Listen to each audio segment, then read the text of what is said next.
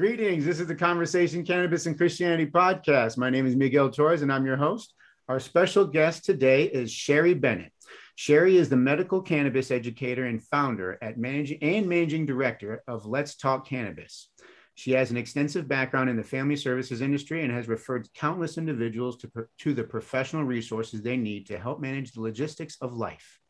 Known for her expertise in advocacy, Sherry is a business professional who values collaboration, communication, education, and compassion. Her focus is and has always been to provide unparalleled education and support for her clients. Sherry's caregiving expertise, coupled with her own lived experience, inspired her to launch Bayview Concierge in 2012 to make life and living easier for seniors and their families. And that's a really cool mission in life. Bayview Concierge, the sister company of Let's Talk Cannabis, is an associate member of the Canadian Consortium for Investigation of Cannabinoids. Can, quote, cannabis is proven to be an effective treatment for a myriad of health conditions, including mental health firm, excuse me, including mental health. Five years ago, Sherry began a journey of discovery that would change her life and business. Through her work with clients in the medical cannabis sector, she became focused on her latest initiative, Let's Talk Cannabis, designed to educate and present new research on medical cannabis treatment. Recently, Sherry was recognized as Entrepreneur of the Year for King Chamber of Commerce, Commerce excuse me, in Ontario, Canada, citing her innovation and education on medical cannabis for professionals in the community at large. Let's Talk Cannabis offers online education in the form of webinars, webinars, excuse me, and panel discussions, as well as in person expert medical cannabis forums. For business owners, executives, healthcare professionals, human resource professionals, and legal experts to dispel the myths as they begin to navigate through the issues associated with medical cannabis treatment. These forums feature premier thought leaders delivering evidence based education on the safety and benefits of cannabis medicine. So, from Toronto, Canada, how are you doing today, Sherry? I'm really well, thank you, and thank you so much for having me here, Miguel. I'm so delighted. I I I love talking about this subject, and and you know, as you know, um, for it's just been in recent history the last hundred years or so that we have been prohibited from talking about cannabis, this plant medicine that has been uh, around since uh, before the Ming Dynasty. So cannabis has a safety factor of plus 6,000 years. And, and many people, uh, many people just don't know that, frankly, uh, because they are afraid for one reason or another to talk about it, or they have been prohibited from doing so right? So I, I want to start by uh, telling you that I grew up in a medical family. I'm not a doctor. Uh, however, my dad was a doctor and my grandmother was a nurse. I got a couple of sisters who are nurses and um, sisters-in-law who are also uh, frontline uh, personal support care workers and helping people, uh, well, I say manage the logistics of life because we know as a family how hard it is to help somebody when when there's an illness right yeah. so you see yeah so my dad was a doctor like a, a general practitioner who uh, got uh, the hiv virus uh, you know as a result of his occupation and so the hiv virus causes the disease aids mm-hmm. so my dad um, you know a pillar of the community at the time he was chief of staff um, at our local hospital, um, like died of AIDS, basically. And in those days, nobody would really come near us. So my sisters and brothers and I had to gather together and do all the palliative care for years. Um, and um, and it was a real, it was a very traumatic situation at the time because we couldn't get nursing care and we couldn't get doctors to come. And uh, so we did all everything by ourselves, right? And at the time, I had two small babies. This was a long time ago, 30 years ago. And um, so my sisters and brothers did, did most of the work.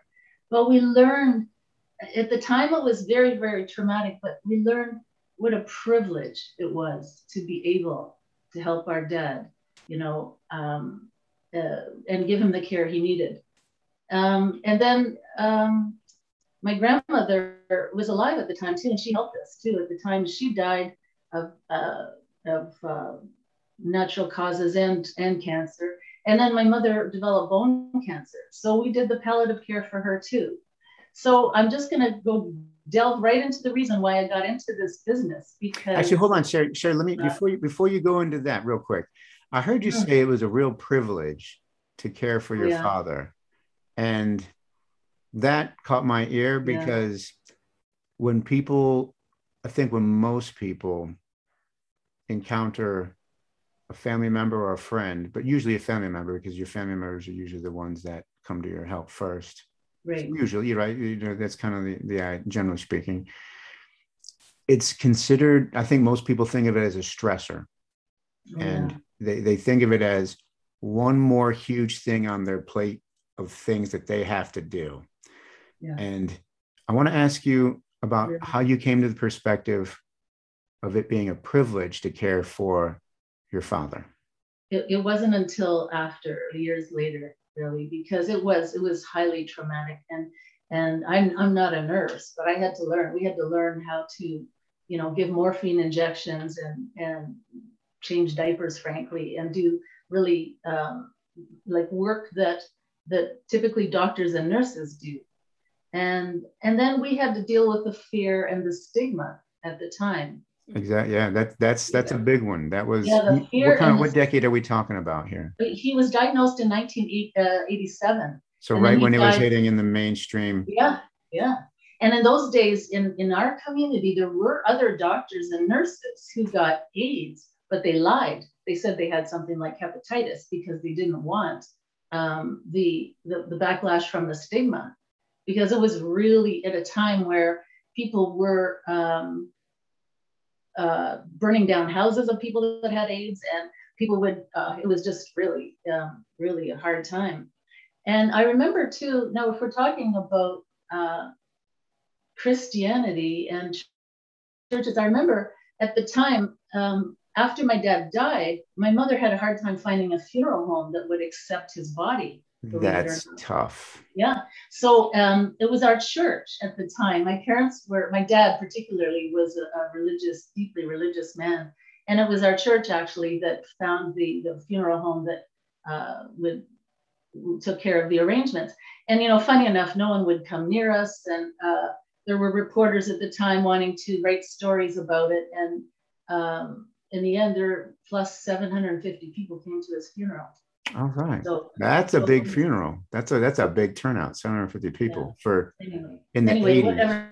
So so uh, we had a lot of experience doing that, but it was highly traumatic. And and what we saw and what we um, experienced was something that not very many families, um, you know, usually loved ones go into a hospital and they die quietly under a blanket or being cared for by others, but um, we were able to um, uh, be with our, our mom and dad and, and grandmother, frankly, different times over a period of seven years and help them ease out of life listening to their very favorite music and surrounded by their kids, you know, and and the dog, the family dog at the time. But uh, anyway, uh, in in um, I'm looking back. I was thinking a lot about this the other day because uh, I had we had a really great childhood. I mean, we had a lot of, of, of privilege and and as a young kid, I loved going to church. I loved going to church, and uh, particularly around Easter. And Easter to me has always been, you know, a time about new beginnings. And I used to love getting dressed up and going to church. But it was mostly because of the music, mostly because I loved the music and the hymns. And both my parents were professional opera singers. Oh, wow. so even though my dad was a doctor in the community, my mother and father, I think, think they met in church or in some choir or something. I'm not sure how that happened, but they were brilliant, very, very talented uh, opera singers. And they had a, a, a true, true love of music and of course, uh, growing up, and, and, we would go to church every every single Sunday until we were teenagers. And then, frankly, yeah, I I myself haven't gone, didn't go for a long time. I started going back actually about seven years ago uh, because I, I love to sing. I love to sing in the choir. I love to listen to the music. And for me, that's like those are um, those are the nice memories I have of uh, of church. But anyway, so so yeah, here comes the bad part. So I had um, a diagnosis. I was like, uh, it's really hard to do that sort of work, like to help loved ones basically die yeah. peacefully and pain, you know, pain free. Um, and and so I had a lot of nightmares and and uh, sleep disruption, and I had two small children at the time, and I was exhausted, frankly. And I had a marriage that was breaking down beforehand, before this ever happened. Mm. So yeah, time for the marriage to end, and and so I I was struggling, and I was severely not just grief stricken, but I was really really depressed and afraid that my my mood and my depression would rub off on my children. At the time, my kids were uh, uh, four and two. And I, I, was, I really needed to get myself back on track again. And um, I had to, and I had to figure a way to find work or meaningful work because I couldn't, I couldn't work at the time looking after, we were, t- we were taking shifts. My, I'm, I'm so fortunate. I'm the oldest of six. And so my siblings and I would just take shifts to care for our parents. And you know how this this is a saying how it takes a village to raise children. Yeah. Well, it sure takes a village to help somebody at the end of their life or help somebody get through a terminal illness, right? I so, agree. I definitely. So one thing, um, my I'm familiar with what you're talking about. My mother was a nurse. She was an RN, and she worked in oncology, and she went from oncology to hospice care. Yeah. And so you're you're absolutely right, and uh, it's it's very intense, and just the visual of seeing a loved one in in fading or failing health you know i think a lot of people see that every day but when you actually have to when you haven't and you have to go through it it is intense oh, because oh, yeah. that's a loved one you you you're remembering all the things that they you could do physically for right. themselves right. and they're in need. And that's why when you said it was a privilege and i got what you're saying is like it wasn't until you look back years later and it's like you know what? That was a privilege. It hurt like hell going through it but it was oh, it was a, it was an amazing privilege. And that caught my ear. So i didn't mean to decide your track but you usually I, I don't hear that a lot by a lot of people that are going through that kind of trauma. It's like so that alone tells me that yeah. tells me something about you and your mission well um yeah so so i'm back to the part where i gotta fix i'm gonna like i really needed to find out how i can help myself. And so uh, through a trusted source that was a social worker friend of mine she referred me to this doctor a medical doctor who whose specialty was in hypnosis and stress management. Okay so I go to this guy, and just to make a long story short, uh, he drugged me and raped me. Oh, so sexually assaulted me, um, and so um, I, at the time I was in shock, further shock, and I decided this guy's a doctor. Doctors are meant to do no harm here. So I was, I told my husband at the time, he said, don't bother, you know, holding this guy accountable because it's just your word against his and, and you know, no one's going to believe you. And I decided I have to, for the sake of other women, other vulnerable people, that I had to uh, file a complaint with the College of Physicians and Surgeons here, which is the governing body for doctors here in Ontario. Okay. So I did. And the lawyer at the time, I got the best sexual assault lawyer I could imagine, or you could imagine at the time.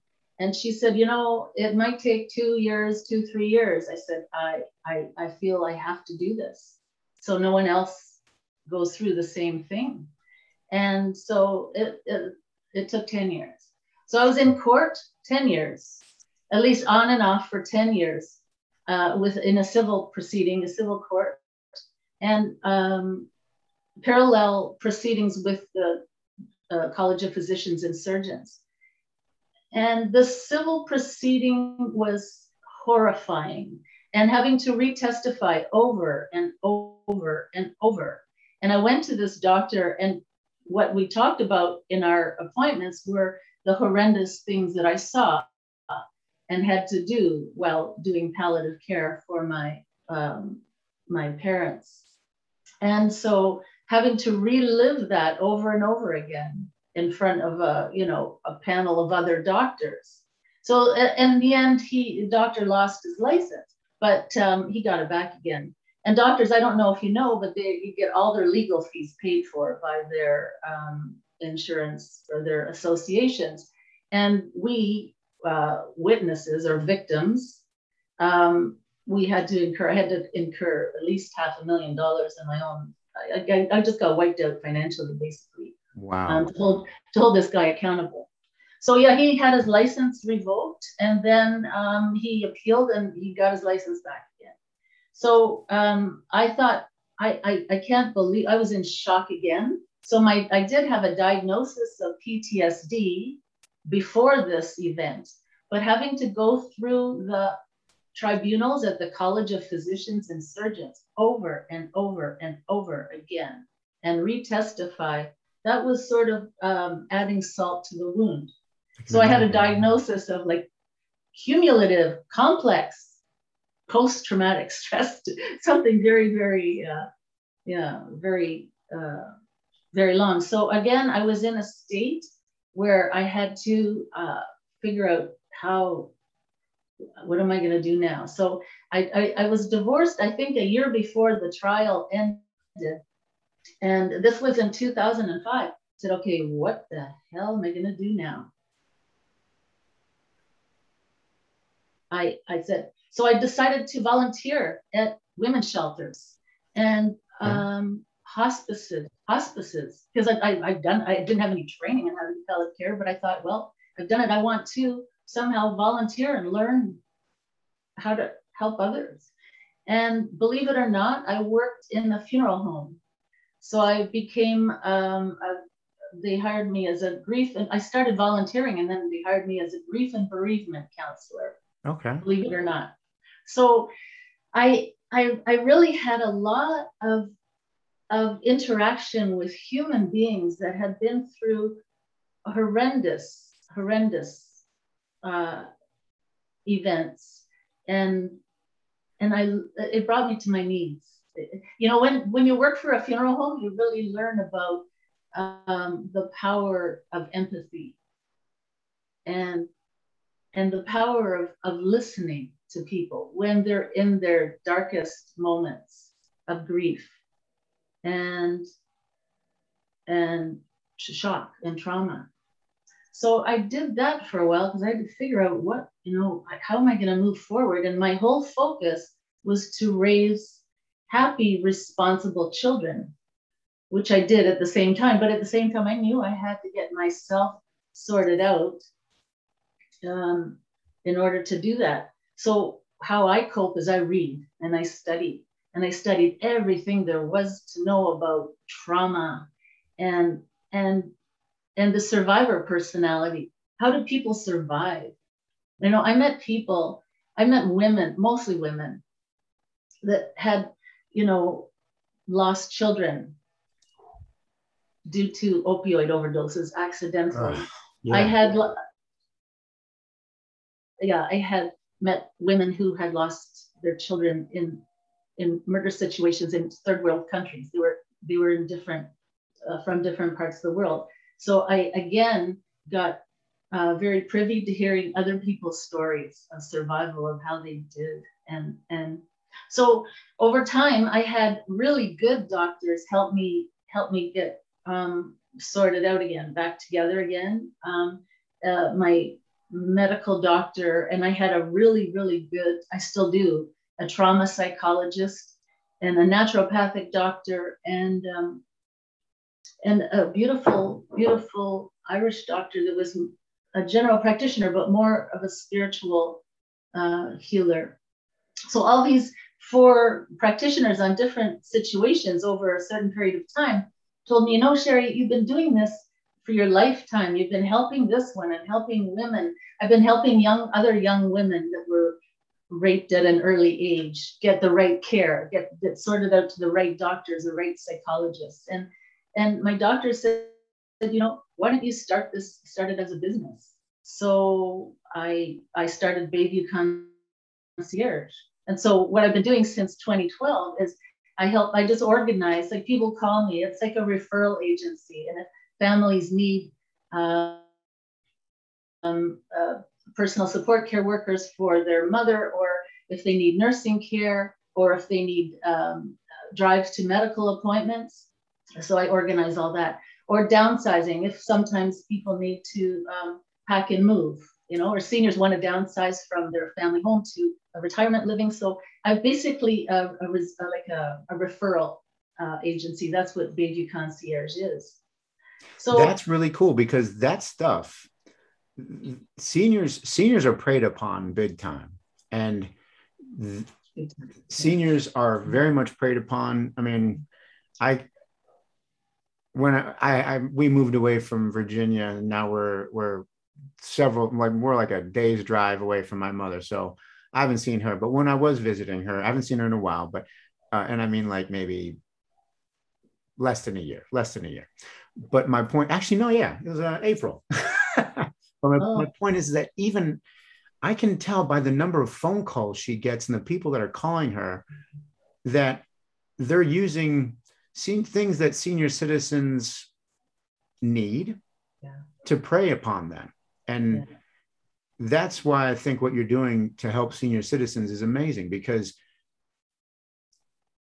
the family aspect of it, some families will help and some families just can't or won't. It's just, you know, I'm not judging anything. I'm just saying that sometimes family doesn't pull through for right. somebody who's in right. need. And to provide a service, because I'm guessing you, you, you do, you're, you're, talking about their daily life, like the logistics of life, like yeah. appointments, medications, yeah. all these things that all these seniors, they start to pile up. Oh, and oh, yeah. when their when their health is starting to decline, the energy and the ability to keep up with that stuff starts to decline as well and that's why I think is what was really amazing about what you're doing to help people. Share. Even just managing the appointments, yes. you know, and getting the seniors from the parking lot into the hospital for yes. their test or into the doctor's office, and sometimes sitting with somebody as they're waiting for a diagnosis, or sitting with people. Um, I had to, like in my days, I've organized funerals for people and helped them, and uh, yeah, there's so many things that people don't understand uh, what's needed even after funerals. Now, in this this pandemic situation, we haven't been going to funerals in person anymore, which is is often is terrible. But there's so many. Um, that's why I call them the logistics of life. So many tasks that need to be taken care of that most people don't know about, right? And right. People. Stuff that the seniors stuff that the seniors have been taking care of themselves. Yeah. But when they start to when when their daily life, the quality of life starts to go down or something, their health starts to fail, those things get left off. Like those things get forgotten until somebody says, oh, this is a couple months past due or whatever, you know? Yeah. So, um, so I, I had the great pleasure of driving around um, an elder, a woman in her uh, late 80s, who is a retired um, minister Oh, wow. And at McGill University. So she was she was referred to me by the minister at my church, at the local church, and she was amazing. She just recently passed away, but we had amazing conversations in the car. I would be driving her about. She was the only. I only had about two or three clients myself, and then I would refer others out. But some of my clients were. I have, um, uh, you know, a couple of ladies who were blind and we had the most amazing deep conversations.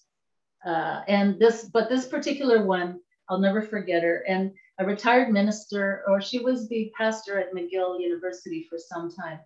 Um, but we were talking about uh, life and cannabis and she was telling me what it was like in the 70s with the professors and everything.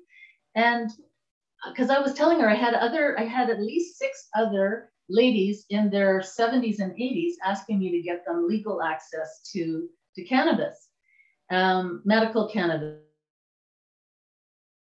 Oh, it froze up for a second. And I had been studying it myself. I was saying, I, sorry. Oh, it froze So- up for a so I was saying that I had, You, you, you, the a couple 70 or 80 year old ladies were asking you for access to legal cannabis for their health. yeah, for, for their arthritis, because they heard or they, they, so one of their friends said it was good for their arthritis pain. And I had already been starting to get into the research because I wanted to, to find out for myself, you know, how it could help me.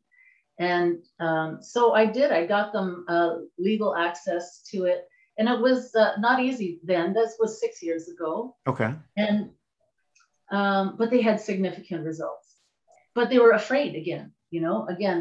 And some of them we called, uh, we call them snowbirds. They, So when you said they were afraid again, what were they afraid of? Like just the stigma? Or, that, yeah, the stigma. Oh, what, what, uh, what will the neighbors think? And what if the, um, the medicine is like, what if it's on my credit oh, so okay. They didn't. They didn't want to. You know, just The the associations And of, because of the they were stigma taught- to it, and them being where they're at right because in of their the, in life, 70, 80 years old. Nobody wants to have family members turn their back on them because they're using a medication. But perhaps if it was a pill, an opioid pill or something like that, or narcotic, then it'd be accepted. And that and that's where they, I I get that. Sorry. Yeah, so they were afraid. And because of the stigma, the stigma is still alive and well, unfortunately. And you know, we were all fed um, misinformation and and and frankly, when you look about the history of pro- of prohibition, it is it's it's horrifying. Um, and, and I'll talk a little bit about that in a minute. But so these ladies, they had significant results. And I found um, I asked a couple of them, a couple of friends of mine to come to a conference. My very first conference I went to was in 2016 at the Science Center. So a couple of them came with me to this big, uh, you know, trade show at, uh, about medical cannabis. And then I started, we did enough research. I started taking it myself 2016, uh, 2015 or 2016. And I, I, there's no going back. For me, I take it every single day with significant results. So I don't know if you know, but people like me who live with the diagnosis of PTSD or mm-hmm. post traumatic stress disorder, that comes with nightmares and flashbacks and anxiety off the Richter scale. It's really, really hard to function when you know your sleep is disrupted and you're always in a state of fight or flight mode. So cannabis really helped to minimize that. You know, since then, I, I choose to have it in my system every single day to minimize these these symptoms. And um, frankly, it helps me be like focused and more productive. And uh, I, I I, I remember when I was a teenager and I smoked a joint, I think it was age 17, 18, I'm not sure. And I remember then it helped me focus and and calm down.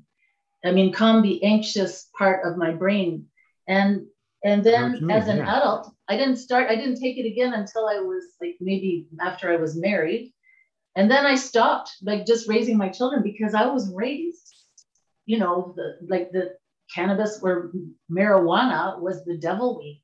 And it could lead to you know other other drugs which in fact is the opposite. Cannabis is not a gateway drug. We know now cannabis is an exit drug and it helps to um, to minimize our opioid consumption and to help people get off alcohol and get off heroin and cocaine and I know if my dad was alive right now, I know I have the evidence now. I could prove it to him. And I think he'd be really proud. My mother would say, like, oh, what are the neighbors going to think? Like she's going to be very embarrassed and, you know, hiding the whole thing. But I, I'm pretty sure my dad would be really proud now if he was alive today. Because I we got compelling evidence now. I got compelling evidence, you know, that says that opioids kill and we need them. Yes, we need um, uh, I don't know what you call them there, but here Tylenol threes and Percocets and and even fentanyl. You know, if we're if we have an operation or kidney stones, we need these drugs in small doses Yeah. for short term. But for long term chronic pain or certain mental health conditions, such as PTSD, cannabis.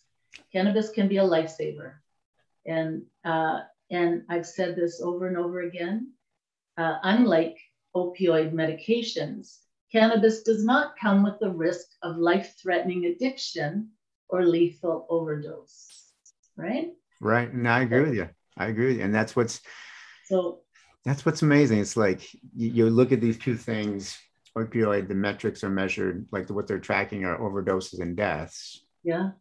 And there's a study out there about addiction to cannabis. And I don't know if I, there's one that I see several, uh, like the Journal of American Medical Association or JAMA, I think, I can't remember what the exact acronym Yeah. stands for. They seem to uh, all refer to this one study that says roughly about 9% of all people that try cannabis will become maybe maybe addicted to it. And I'm not saying that it can't happen. I'm just saying that the metrics themselves, when you look at those two metrics, you're looking at, okay, you're showing me this dependence rate. And right This now it says exactly- tobacco 32%, heroin 23, cocaine 17, alcohol 15%, caffeine 9%, cannabis 9%. So we're look we're talking about the same study, Sherry. exactly right. And this comes must be from, the standard for the world. yes, that's right. And that comes from the Nat- National Institute on Drug Abuse, right? But um, if you if you understand, like I've been just obsessed with the research, and because it has helped me so much, and and for those of us that live with um, PTSD, many of us die by suicide because we can't handle the nightmares and the flashbacks. And a lot of well-meaning doctors give us what do they do? They give us antidepressants and sleeping pills and tranquilizers. Now, all these things could come with suicidal ideation, the side effects of the legal prescribed drugs, right? That So- blows my mind. That blows my mind. I, and and I, they advertise it on television. I don't understand. It's like, wow, that would be one of the things that I would stay away from because it could actually make me do what it is that I'm trying to prevent. That's right. That's, That's that right. that those Right. two those that that negative side effect doesn't even when I hear it, I'm like, wait, it's supposed to help people with depression, but it might actually depress them so badly that they would actually kill themselves Yeah, or start thinking about it more seriously because of the medication. And that I don't even it's like, how does that even get approved? I don't even understand. I'm not even, yeah, you know what I mean? Yeah, well, things are changing now because, um, like, like doctors are starting to to realize that this is a this the opioid crisis, the mental health crisis, is a pandemic far worse than any kind of virus right now we have, and and so, uh, and and people are getting more anxious and more depressed and more afraid. And these well-meaning doctors are prescribing still antidepressants which are are very good in some situations and we need these drugs. Yes we do but in small doses and and perhaps in conjunction with cannabis as well. Cannabis can help you know improve the efficacy of some of these drugs and uh, but for sure opioids short term yes if, if i break my arm um, I'm going to need opioids. I'm going to need fentanyl or something, or if I have to have an operation, uh, you know. But for chronic pain and long term pain, no, cannabis, I believe, should be the frontline treatment before these highly addictive um, opioids, or, or add cannabis to your, your, your treatment protocol. I agree. I agree because I think I think the uh, so I had a, I had bilateral inguinal surgery this past summer. Oh, Like, yeah, and the discomfort from the anesthesia and the pain pills was Yeah. more uncomfortable than the actual surgical areas. yes. And that, and I was like, okay. And at the time, I mean, I we had just moved to Florida, so I, I got my medical card, and I was like, all right, I'm gonna, I'm gonna come off the, uh, I'm gonna come off come off the the pills because the gastrointestinal discomfort was just too much. It was just, it was, it was more painful, literally. I mean, that's why I was kind of like, wow, that's interesting. And I get what you're saying. My so I'll finish this point. I'll finish this point before I get into the next one. So uh, when I did that, my my my GI system started to right itself, and my pain was a lot more manageable because I didn't have the additional pain of gastro GI and discomfort from the pain pills. And um, now, on the other end of that, my mother has severe back pain from botched back surgeries. And the CBD helped her, but not not on the not to the intensity level that her that the the, medic, the pain pills do, right? Yeah. And so she gave it a try, and, and you know, I'm not sure if she's still doing it now, but uh, I get what you're saying, and, and I'm not saying all these prescription bills are bad. I I I'm I'm I'm really in agreement with you. It's let's add this to yeah. the, the the catalog of options that we can help people with their life. Right. I don't tell anybody to stop taking your antidepressants or stop taking your pain meds. No, I say add in cannabis and make sure you're under doctor supervision. But um, no, what we know now is uh, that every single human being has an endocannabinoid system, as mm-hmm. you've talked about before. Yeah. Right. So this endocannabinoid system was just discovered in 1988, 1988. However, it's not yet taught in med school. So um, many doctors are missing crucial, crucial information about basic human physiology. And this is all because of prohibition. Mm-hmm. And this is really horrifying. And I learned, um, I love this, this, I love visual diagrams. And if anybody wants to learn a little bit about the endocannabinoid system, there's a little blog I wrote on my website. But here, what's the, the name of the website? Hey, Sherry, real quick, what's the name of the website? Uh, my website is let's talk cannabis.ca. Let's talk cannabis.ca. So actually, the URL is ltcedu.ca. Or LTC, I'm just want to repeat that to make sure our listeners can get that. ltc.edu.ca. Yeah, Is that right? LTC, L, without the dot, the first dot. So it's ltcedu.ca. There you go. We got it. so, um, so when you learn that the endocannabinoid system is the largest modulating system in the whole human body. So it is responsible, like we have our respiratory system, our digestive system, our endocrine system, our renal system, nervous system, reproductive system, cardiovascular system, our multi, what do you call it? Mul, um, muscular skeletal system and our immune system. The endocannabinoid system balances all of these systems. So we have um, our bodies, our human bodies make our own endogenous cannabis. And these like means endogenous meaning naturally occurring mm-hmm.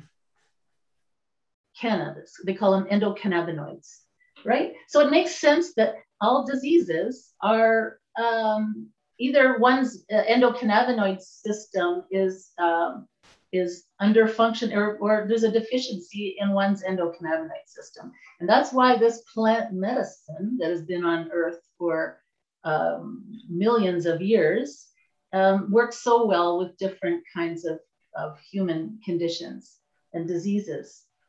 Um, the uh, the, the, the there's amazing. It's a really good time to be alive right now. It is. It's amazing. Yeah, so many doctors now that are learning. Unfortunately, they're learning on their own, um, and they're learning from their patients because you can't really, you cannot discount the voices of the patients. You know, and right. I don't, I don't have to sell this plant. The plant sells itself. Once people get the right dosage and they find their own sweet spot, their own, uh, you know, uh, whatever they, however they pre- prefer to consume it, it's it's life changing. It can be life changing, and it can be life saving too in cases where people are severely depressed to the point of suicide or, yeah. So. No, I uh, agree. And, I, I agree, and I give a hearty amen, Sherry. I give a hearty amen because I agree. And um, So yeah. I, I so, as a as a Christian, I do believe in creationism. I, I'm I don't believe in evolution, and there's a number of reasons for that. But uh, with that, I have to believe that this plant was made intentionally by our maker. And it doesn't make sense to, to me to say, when Jesus, when the scripture says, I've made all things clean, and it's not what you put into your body that defiles you, it's actually what comes out of you. In other words, the same things we say and the things we do, that's what defile us in scripture. And uh, knowing that this thing, this plant, has so many benefits, not just to the human body, but also material, material benefits in terms of industrial benefits and all types of a lot of different benefits from this plant. It the prohibition of it has been intentional and it's it's pretty ugly, you know. It, it's pretty ugly and with the incarceration rates of of people. And um it's amazing to see to be alive right now. I agree with you. It's amazing to be alive right now where this where we're actually walking in it and it's it's we're not walking in it with the fear that a lot of other people had just last decade, right? Even right. just just just just the last decade. Right. We don't have to live with that fear and that's that's pretty cool. I mean, I find that an amazing well, thing. Well, when I first um, started doing, I, I started um, about five years ago holding uh, seminars and panel discussions at um, at a local uh, golf and country club and a local theater, a local theater in Richmond Hill, Ontario, because I was trying to elevate the stigma. So yeah. I would have I would have doctors and lawyers and HR professionals come on the panel with me and and patients, you know, uh, talk about how it has helped them and um, I had a lot of pushback, and a lot of a lot of people wouldn't come to my seminars because it had the word cannabis in it. Oh, I so I remember driving driving around with my friend um, who's the uh, the minister, and she was saying she pointed me to Genesis one verse twenty nine. She said, um, I, I, don't have my Bible here handy, uh, but if you have one handy, you Genesis go, you go ahead and talk. You go ahead and talk, and I'll look it up yeah, like um, Genesis 129. It doesn't say specifically cannabis, but if I can find mine, I, I put a highlight in it. Go ahead, Sherry. Uh, I'm looking it up. Go ahead and tell me what your friend said to you. Uh, just that, like, this plant has been on the earth for forever, and and we're to be using this as food and in medicine. Um, so I, I will find it if you want. I got it right here. You ready? Genesis um, 129, yeah. Here's one Genesis 129. And God said, See, I have given you every herb that yields seed, which is on the face of all the earth, and every tree whose fruit yields seed. To you it shall be for food, also to every beast of the earth, to every bird of the air, and to every everything that creeps on the earth, in which there is life. I have given every green herb for food. And it was so. I'm going to keep going and read this last one because it wraps up the chapter and it, it really puts a it, it puts the point to it. Then God saw everything that he had made, and indeed it was very good. So the evening and the morning were the sixth day. So that's that's definitely one of the scriptures that I point to when I when I'm like, really, this plant was made intentionally by our maker for purposes that for us to have use of it because it's to a benefit to us. So sorry, go ahead. Yeah, and and so before a prohibition, I mean, it was used as medicine, um, you know, like for forever, for thousands of years, and um, uh, and like I said, the, unfortunately, it got business, big business got in the way, and and and my I have um, several friends of mine. When I was trying to pass out my brochures for my uh, seminars, for instance, one one black woman friend of mine said, "Sherry, I can't take your brochure. You know, I could get thrown in jail. I I, I have so many bad, horrifying instances in my family and friends. You can you can do this as a white woman, as a privileged white woman, but I can't talk about that." And then I fully understood when I got to understand the history, it's just horrifying. So uh, it, yeah, and it was just only in the 1930s that that we were prohibited from using this plant medicine because it got in the way of. Um, I believe it was used as fiber before. It was used as to be for uniforms for guys in the uh, in the uh, armed forces. Uh, used uh, to make rope sails on ships. It was uh, you know, and They had a lot of industrial purposes. Hemp, hemp. I mean, yeah, hemp's been these plants. It's got a rich history and around the world. That's for sure. And I really don't care to use the word marijuana, marijuana anymore because it was used um, because to make the word sound foreign. I know. I can relate. Yeah, at the time, uh, this guy in the States, the guy who was responsible is called Harry Anslinger, and he was the head of the Drug Enforcement Agency. Unfortunately, he was an extreme uh, racist who, who, what happened when, when they, they demonized cannabis and put out all this non-scientific racial propaganda like reefer madness and things like that. Most families who were ruined, Black families and Hispanic families, and uh, hor- horrible, horrible trauma and uh, uh, and despair was was created because of this this this prohibition. And here in Canada, um, our very first female judge was responsible for the prohibition of uh, cannabis too, was one of the ones too. But when you think of all the families were ruined by this simple possession of this herb, it's just it's just horrifying. So the damage done by prohibition has been comprehensive. So the solution, I believe, has to be just as comprehensive. So I want, um, and it's going to be hard to reverse the the the damaging laws. So I want to have doctors a seat at the table for whoever's going to reverse these, these horrible racist laws. Yeah, I guess I want it to happen sooner than later. I want it to happen in my lifetime, and I, I, I'm not sure that will, but I, I believe that I, I wanted to create a forum, an educational forum, and and give people a voice. And and give people a platform to tell their stories. And, and I think part of, of the healing will take place when we give them a safe place to tell their stories. And and it, it just it just awful it's it's overwhelming. I try to focus on the goodness of the plant and the the wonderful compassionate people in this industry because there are many there are many helping others many cannabis growers that are helping people that are very very ill and um, and and trying to eradicate the stigma because it's here. Now in my world i there's a lot of seniors that i know that are taking it anyway. They're getting it from their grandchildren and they're getting it from their kids. Here are the laws in canada. Well, we want to protect the children. Well I know a lot of uh, my senior friends are getting it from their grandchildren or children because they don't want their privacy compromised or they're still afraid of the stigma. But are they uh, baby boomers? I say, are they? Are they? Would they say they're probably like in the baby boomers? Well, yeah, that, that would be me too. Sorry, I'm a grandmother, by the way, and I am talking. You look fantastic. You look fantastic. Thank you, thank you so much.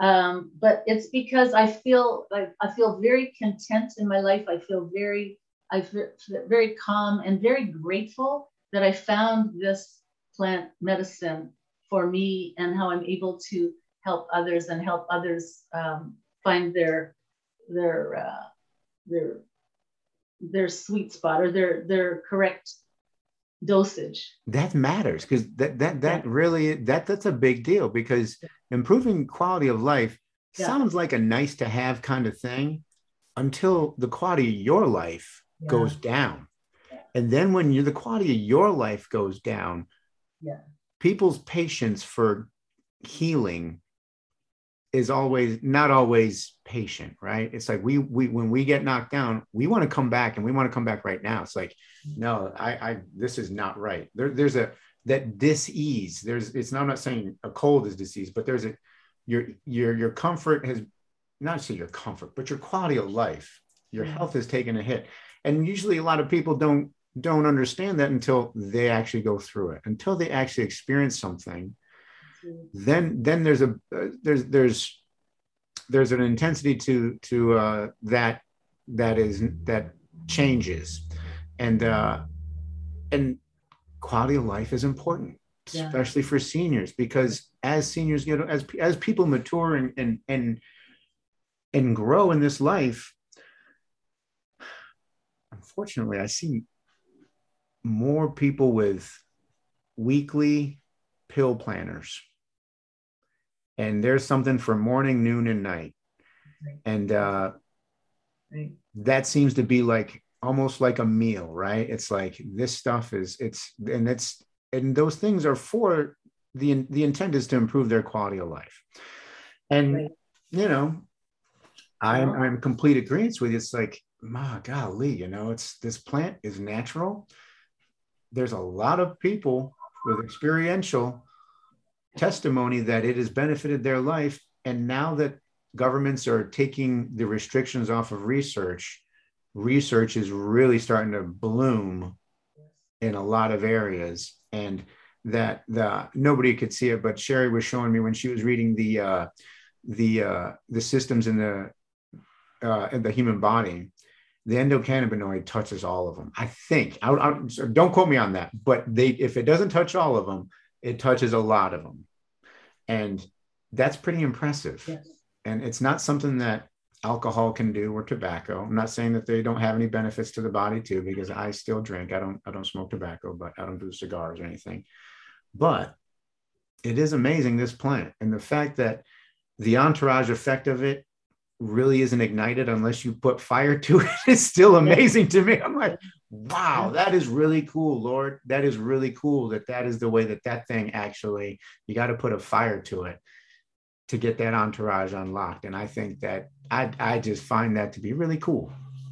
And I think yeah, that what and- you're doing for seniors and, and like to go back to the senior aspect of it, what you're doing, that stigma is really, that stigma is real. I mean, nobody wants to as seniors get older, typically for most people, I think less people come around. They get out oh, less oh, and yeah. less people come around. And no, many people will not want to risk adding an, a, an additional thing to their life that would cause even fewer people to come around. Mm-hmm. And this is the stigma that I'm talking about, right? Because as seniors get older, company is what a lot of them do want. And just like you said, even if you're just listening to music or watching a program or just reading or something, it's yeah. just having that person next to you. Yes, that's and exactly that, right. And and you know the biggest the, the the the biggest cause of death is isolation. Frankly, frankly, in senior populations, isolation is yeah. really it's it's horrible. But most diseases are caused by inflammation, right? Yes. And so a lot of seniors have um, uh, arthritis and cancer. Yeah. And yeah, cannabis helps so much. The CBD and and you need THC in it too. I wouldn't tell people to be afraid of THC. Um, if you know what you're doing and you, you take it in micro doses, we need the combination of CBD and THC. And, and I tell people just because one has THC in their system does not mean that one is impaired, right? So I have THC in my system every single day for well, over five years, and uh, and and it truly is. Um, it is like I.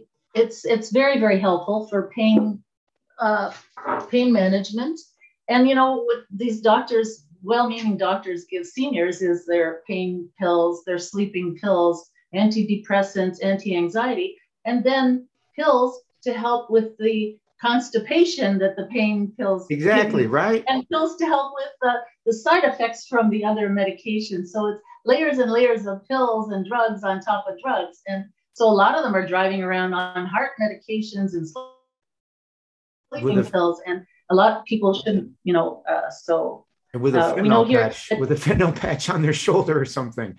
And yeah and yeah. no i agree with you. I agree with you. And the same thing could be said like if if you took a a, a, urine or blood test of somebody who's on opioids, it'll stay in their system.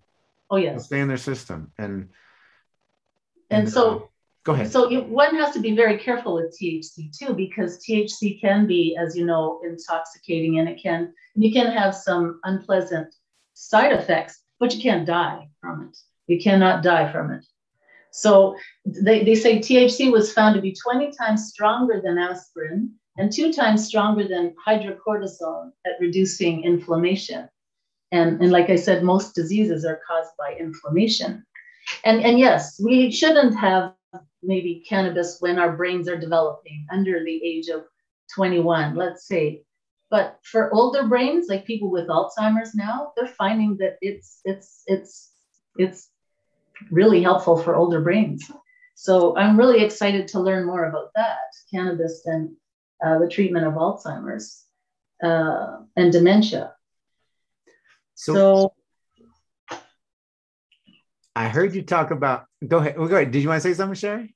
No, I'm just saying. There's so many, you know, so many uh, benefits uh, of cannabis. It's just, it's, it's so exciting. It's so overwhelming, and I find that once once people try that doesn't it's not like you know you take a pill and you're fine the next day. No sometimes it takes three weeks to find the exact right dose that is good for you because we're all completely different right? Yeah. So each human being we're all the same in the fact that we all have fingerprints. But not one of our fingerprints are the same right?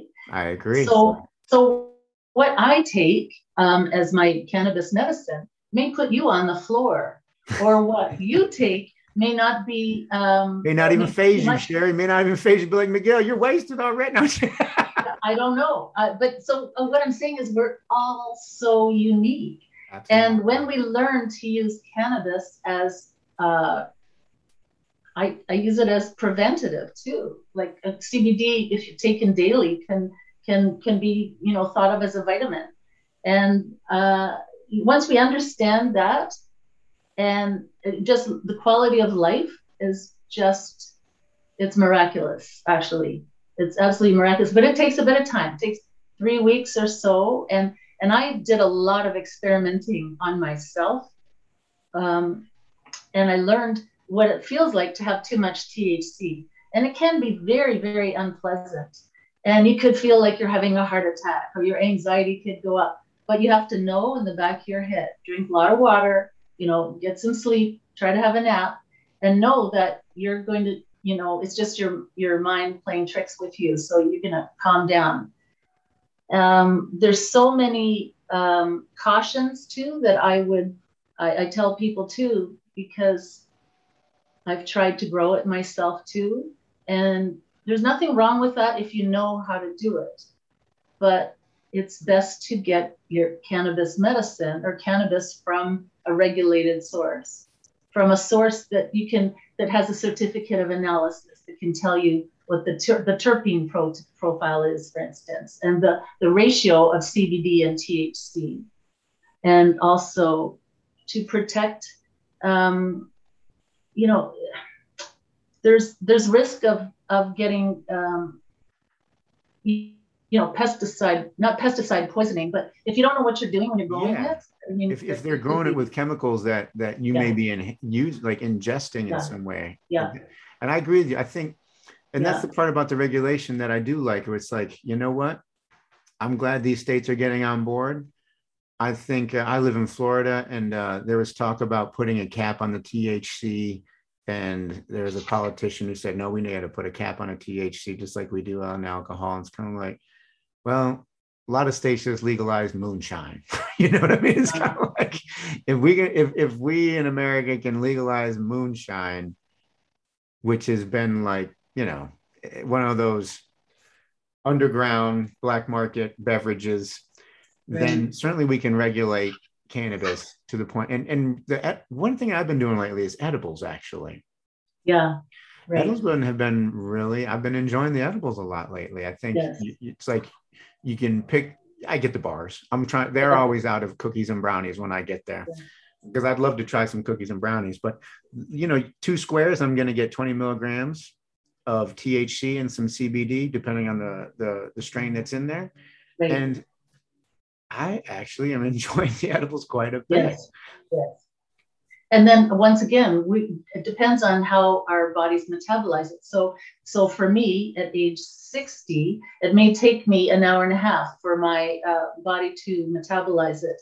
So I take these gel caps, like tiny little gel caps, for instance. Okay. Um, but my 85 year old friend, it could take her four hours to feel the effects. So it depends. And women metabolize cannabis differently than men do too. So there's a number of different factors. And that's why it's always good to let your doctor know, you know, if you're if you're taking uh, cannabis and and it's best if you have doctor supervision, but a lot of them don't have time and a lot of them don't have the training really, um, or the understanding of the endocannabinoid system yet. But I just want, I just was looking through all my, my piles of notes from the last five years, and I found that uh, here we have the US government has the patent on uh, cannabinoids uh, for anti, uh, like they, they found cannabinoids have been found to have antioxidant properties. This newfound property makes cannabinoids useful in the treatment and prophylaxis of wide variety of oxidation associated diseases such as ischemic, age related inflammatory, and autoimmune diseases. Mm. So autoimmune is one that struck my ear because that's what a lot of people are coming down with. So US government owns the patents way back since 20, 2001. Oh, wow. And if we look, yeah, and if we look at the, um, I look at the, the World Intellectual Property Organization, WIPO, it's called. Um, Canadian patents like there's thousands of thousands of them now. So the governments know that this is medicine, and um, and they they obviously are knowing more than what they're telling the public right now. So I just hope that whoever the lawmakers are and that those in uh, will will start to listen to medical professionals and listen to uh, the patients. Apparently, during Prohibition in the 1930s, the American Medical Association was clear saying that medica- uh, cannabis is medicine, but the policymakers uh, disregarded their their findings. So I think um, in the interest of of justice and in the interest of humanity, you know, uh, we need this this this plant medicine to be legalized across the board. Here in Canada, it is. Um, uh, in the United States, it is, as you know, in certain states, but it needs to be like decriminalized and legalized across the board in order to pave the way for the, the, the research. There's a lot of research now, but the floodgates will open once it's um, once U.S. Uh, regular decriminalizes it and uh, legalizes it across the, the nation. So, I, I agree with you. I think I think it's it's it's strange to see the U.S. where it's at now, and all these other countries doing it before the U.S. To me, that's strange. I, I do find it odd. Um, I do find it odd. I do find it odd. It's it's kind of strange to me in that aspect, but oh well. I do. I am enjoying it right now, so I cannot complain. I'm in Florida, and and they have legalized medical cannabis, and and I'm thankful because with this everything you're talking about when you're yeah. talking about the THC and the ratios, that's mm-hmm. actually mm-hmm. I have I have a strain that is is exactly that. It's about one to one. Mm-hmm. And if I want more THC, I add a strain that doesn't have as much CBD to it, and that's it. Right. And, right. And the guidance that I get from the dispensary is is really good, and uh, I I can't complain about that. It's I the regulations are reasonable and I'm okay with that. And that's that's that's where I see the government needing to do. It's like you're, you're the government's there to protect the people from abuse. Yes. And and things that come with it, you know. And uh, so having regulations for cannabis, I'm I'm good with because just like you said, nobody wants to be smoking chemical that was used on the plant, sprayed on the plant, and all of a sudden you're ingesting right. it in some way, shape, or form.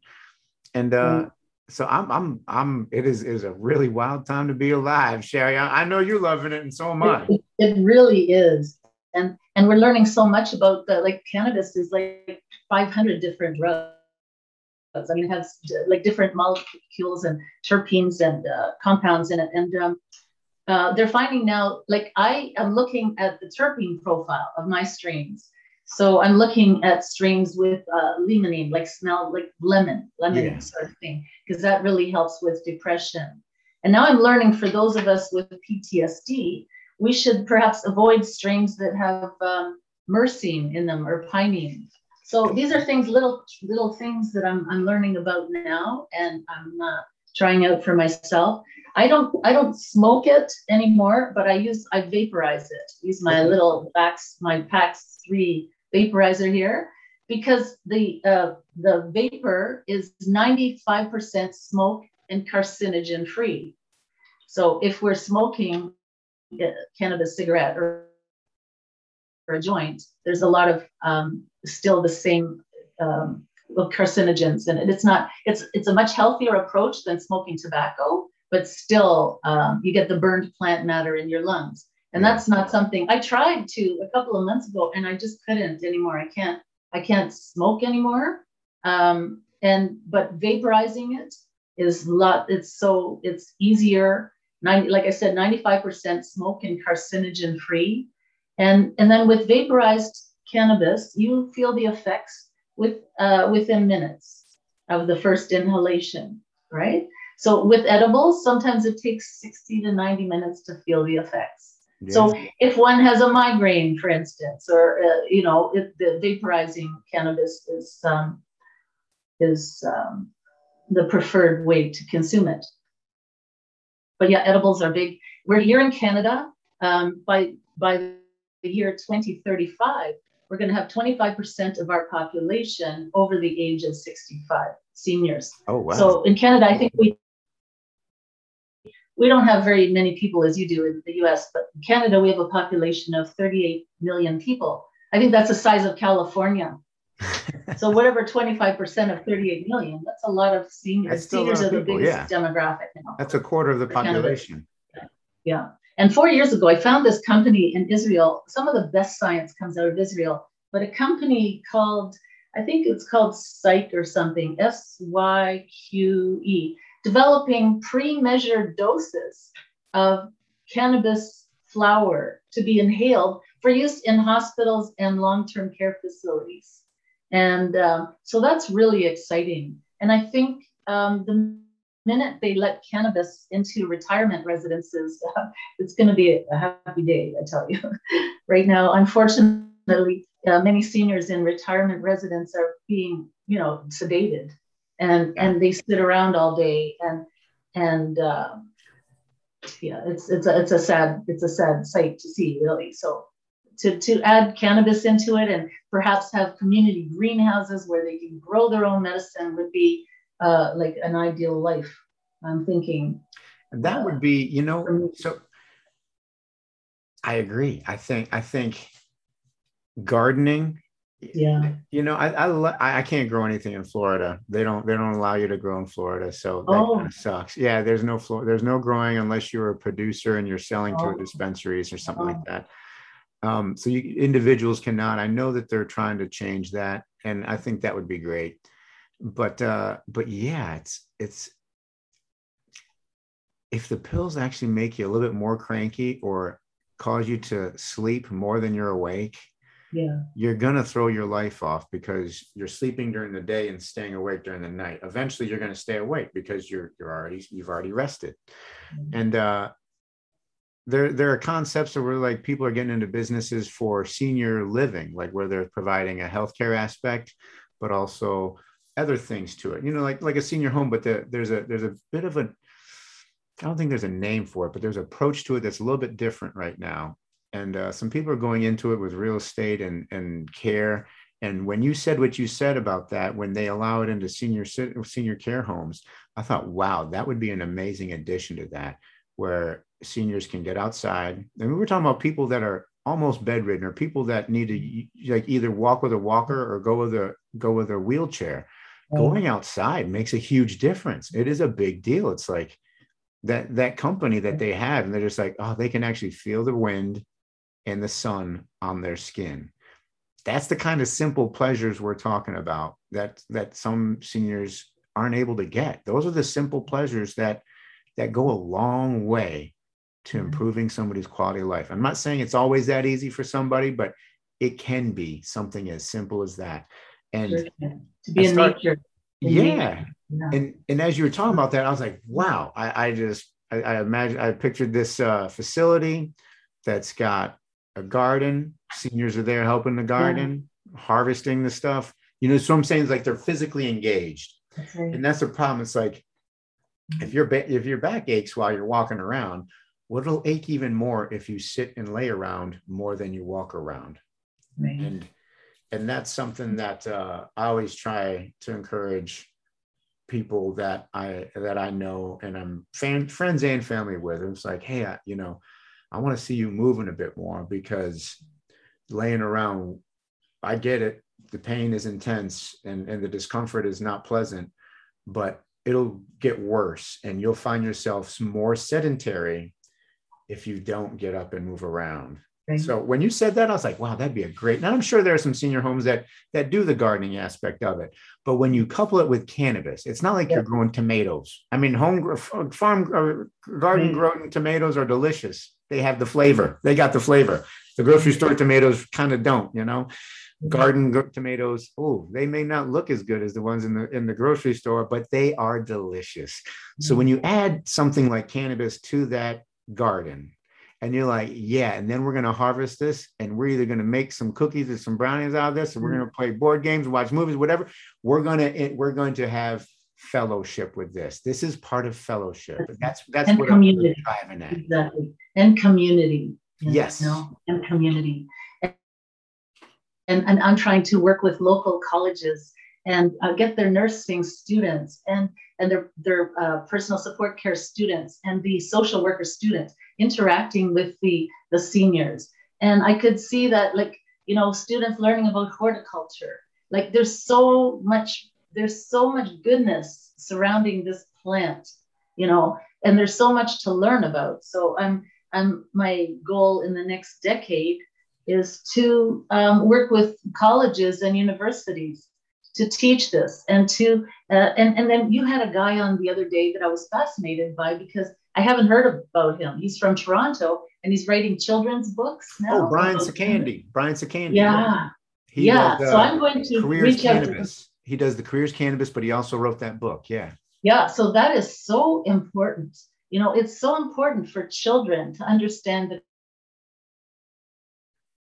Oh, you froze up for a second. correct factual information about cannabis.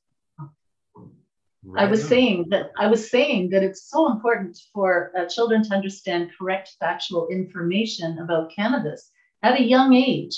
And some plants are for food, and some plants are poisonous, and some plants you can't have or consume until your brain is well developed. And if if children are not taught the truth, they will learn to distrust their teachers and their parents and law enforcement. Right? That So, happens. That does happen. So it's so important. And I know now I've talked to hundreds of doctors, both both here in Canada and in the United States, and many of them treat um, children that have severe seizures, for instance, or or childhood cancer. God forbid, or um, kids that have autism, ADHD. These kids are really helped by cannabis, and it is much less toxic than some of the other dr- drugs that are, are commonly prescribed. So there are pediatric pediatricians that are prescribing cannabis for children, but at the same time, kids really need to understand, and they under, they need to understand not to get it um, from the street. You know, get it from um, a, a regulated source and Yeah. under the supervision of your doctor. And I mean, a lot of kids are on AD, ADD, ADHD Yeah. medications, all this stuff, and and Yeah. So I found that out too. At the same year, um, unfortunately, that I I had that uh, assault by the doctor. I was 38 at the time, and uh, I found out that I had ADHD, which made so Oh, much okay. sense. Well, I was getting my children tested at the same time, and typically these learning disabilities are hereditary. They come from generations Hmm. of people. They're hereditary. So I got my children tested, and I found out I had it too. And what they do then is they prescribe Ritalin, Ritalin Yep. or Adderall. And Okay. so these are uh, mixed salts amphetamines. So for a person with ADHD, they prescribe stimulants because it has an opposite effect. It settles down the brain. So that's what I found out. That's what cannabis does for me. And you find some teenagers that say, oh, it helps me study better, it helps me focus.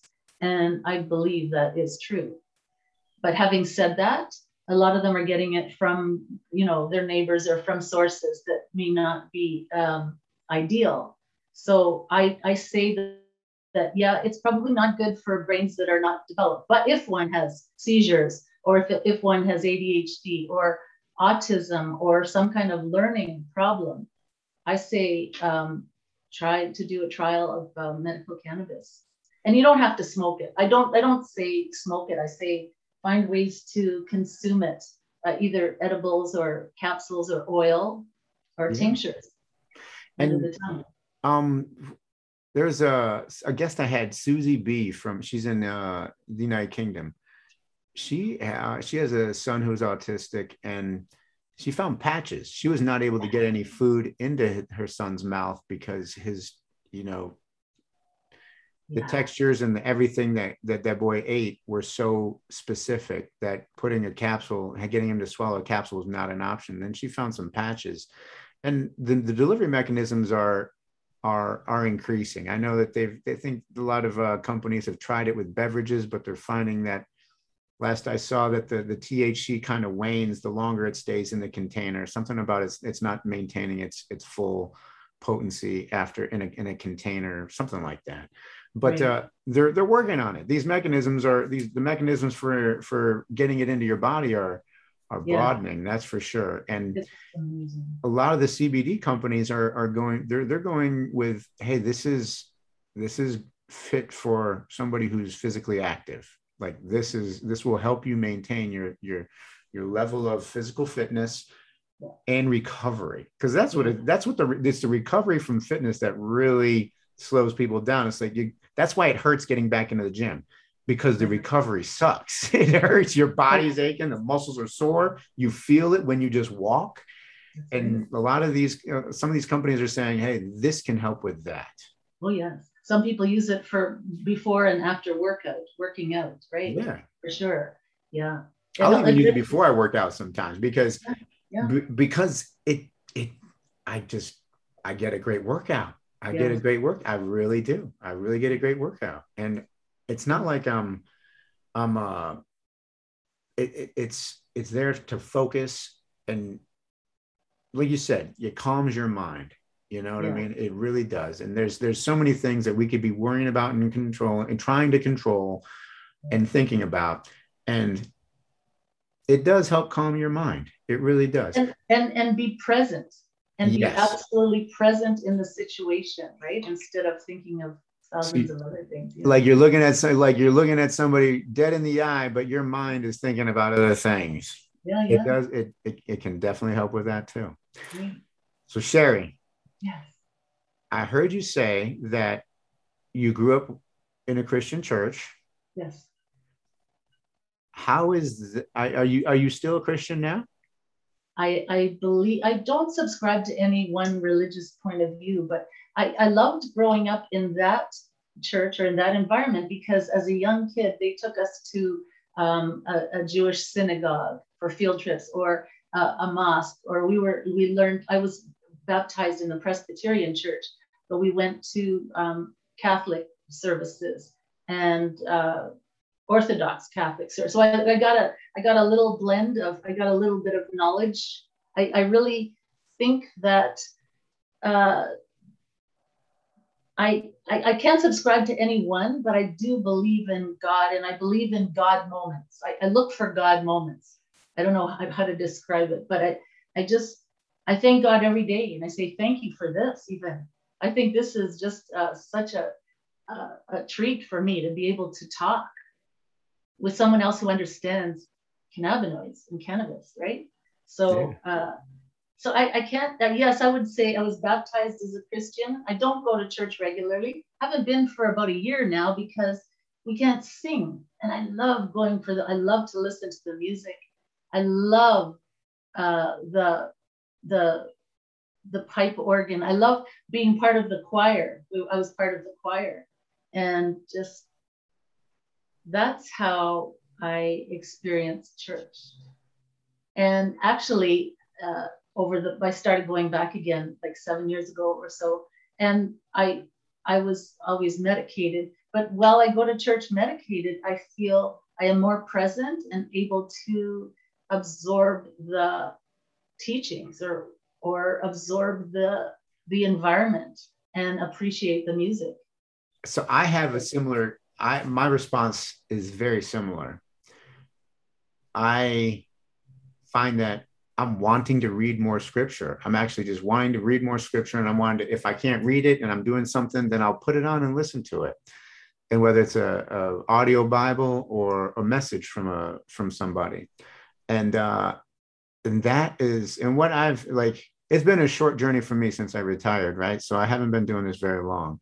But one thing i did notice was that when i reduce my scripture reading and think okay i'm i'm gonna i'm gonna use this cannabis to help me out right now it actually doesn't help me out as much. And here's and here's this is my experience right? Mm-hmm. i'm i've got a and this and I'll, I'll put it actually let me save that for a little bit later. The scripture really reminds me of who i am in christ. And without that anything kind of can be anything can turn into a crutch right? A, a crutch. And that's where I did not want that to happen. And when I recognized that, I was like, you know what? I have not been reading scripture very much lately. And I started reading it out loud. Then my, and I was like, you know what? I, and the, you know, some people are like, oh, that sounds hokey, but I know there's a difference. There's a difference when I, when, when I, when I ingest the word of God and I'm reading scripture and I do it while I'm on cannabis too, while I'm mm-hmm. using cannabis. And my wife, and she doesn't smoke cannabis, but we will now sit down mm-hmm. together and read after I'm done smoking. And we'll we'll read a couple chapters each out loud. And it's and I, and this is what I was going to say is scripture is clear. There's a part where in the upper room on the on the Passover when Christ gives communion to the disciples, and he also washes their feet. And Peter's like, "Well, no way you're going to wash my feet. You are the Lord, and I'm not." And he's like, if I don't wash your feet, you have no, you, you have no part with me. Then he says, then don't just wash my feet, wash my heads and my wash my head and my hands. Yeah. And that's because it's he knows that the thoughts that he will think will need to be cleansed, right? He's like, wash my head, Jesus, wash my head and wash my hands too. The things I say and the things I think and the things I do with my actions clean those things too because then jesus says you're already clean because you've been bathed. But as you walk life in this world you're going to get dirty because it's a fallen world. Your feet are mm. going to get dirty. And washing of the water with the word is a real thing. You know i'm not going to try to break it down scientifically because i don't believe it can be broken down scientifically all the way and that's where miracles come in right? And that's where that's how you understand that a miracle has happened is that the laws of nature have been broken. Yeah. and i'm not saying the laws of nature have been broken when i read scripture but i am saying that it is definitely a washing of the water with the word. And then so whether i use cannabis before or after that it doesn't matter. But my point of saying all this is that and when i use cannabis i don't feel like oh i can't go read scripture because of the the negative stigma that I have attached to it, right? That's what I'm getting at. Is like if I live in that stigma, then I would actually stay away from scripture. Because I think that I'm doing something wrong and I shouldn't be doing this. And how can I get close to that? But that's obviously not what I believe. I believe that it's here for us to use. And it actually makes me more thankful. It really does help me focus in on what's important and try to minimize the distractions. And when I'm raising, we got three boys, 10, 9, and 6. That's a daily, that's a daily occurrence, Sherry. that's a daily occurrence because the oldest one you can tell. I wasn't sure, mm. but there's there, there's that pull where a child, boy or girl, is maturing but they've been living the previous nine years as a as a child, right? And you, I can see that pull in him where it's like independence and autonomy is wanted, but so is behaving like a child. That those things are still there. Mm-hmm. And that's an interesting thing to be a parent to right now because I'm like, wow, I can actually see it in him. I can see he's going through that. And I want to help him. Right. And I want to help them And I want to be able to relate to that. And that is where cannabis has helped me from being military indoctrinated for over 20 years, yes. slow that down and be able to relate to my son who's going through something that I went through and every single individual has gone through. And I think sometimes we're just kind of like, yeah, it sucked. Good luck, kid. You know, I think that's sometimes the approach that we take to it. And that's not what I want to do because that's when I think kids really need the guidance. And um, I think you're an excellent father. And I wish I had, I wish I had known about uh, cannabis when I was raising my children too. I would have been a much better mother, much more uh, present, like Dad, yeah. present in their world, right? and and I, I think much more understanding. So um, I just would like to add to I, I agree with everything you say. I wanted to add that when people are in a state of fear or high anxiety, or those of us that have PTSD, our brains are wounded, our brains are dysregulated. So learning cannot take place until our brains settle down, right? So you can't learn anything. Or if somebody was reading scriptures to me, there's no way I could, my brain could process that information. Like to teach, to try to teach somebody with a dysregulated brain um, anything, um, it's like trying to teach a homeless person gourmet cooking lessons. You know, it just, the information does not get absorbed. So I think the usage of medical cannabis for injured brains or for people with learning disabilities or high anxiety and depression is um, it, it, it's the um, it provides the the soil or the the framework the ground the framework it provides the environment for the brain to understand uh, these lessons no, I, I, I agree. I, it, it, it, for, so like when I said it, when I was going from 20 year plus years in the military to, to my, so the other part I, I didn't, I didn't uh, tell you is that my wife and I are actually switching roles. So I'm going to be the primary caregiver for our kids and do the podcast, of course. But uh, she's she's started a, her own company, so that really that's a big shift that's a big shift when when you for me it's been a big shift going from the military where it's kind of like you have clear rank structures and when orders are given they need to be followed and you know what i mean so i'm going from that world mm-hmm. focus like most when you think about it I've, our son's our oldest son's 10 years old so i've been a parent for 10 years yeah. but when i'm at work more than i'm at home that is reversed, right? And that is that is a big difference. That has been a huge difference. So now I'm here more often, and I and it's cool when my kids they still love their mommy more than me. You know, not not more than me, but you know what I mean. It's like, why isn't mommy taking us to school today? Well, what, what's the matter? Daddy can't take it. Those but things, that changes. You know, after children are ten, that changes. So so that that dynamic will change over time. That's good. And, then, and they're going to need you more than ever when their hormones kick in. When they become teenagers, they are going to need you and going to be a strong role model. And yes, uh, uh, you know, children need discipline, but not necessarily punishment. Punishment and discipline are two different things, right? Right. So and I agree. Um, yeah. Yeah. So I think you're gonna you are an amazing father, and just the fact that you're you're open and uh, open to uh, to be able to heal yourself at the same time and um, because it's it's it's so important to be calm and level-headed when raising children. And it's not easy. And there is no manual for it. Nobody tells us how to be a good parent. Oh. nobody knows right? Nobody knows. We don't have a manual for that. We got to just and each child is different. Every child is different. And each one has something to teach us too. So your brain is in the right place now to be the best father. That's my arrogant opinion.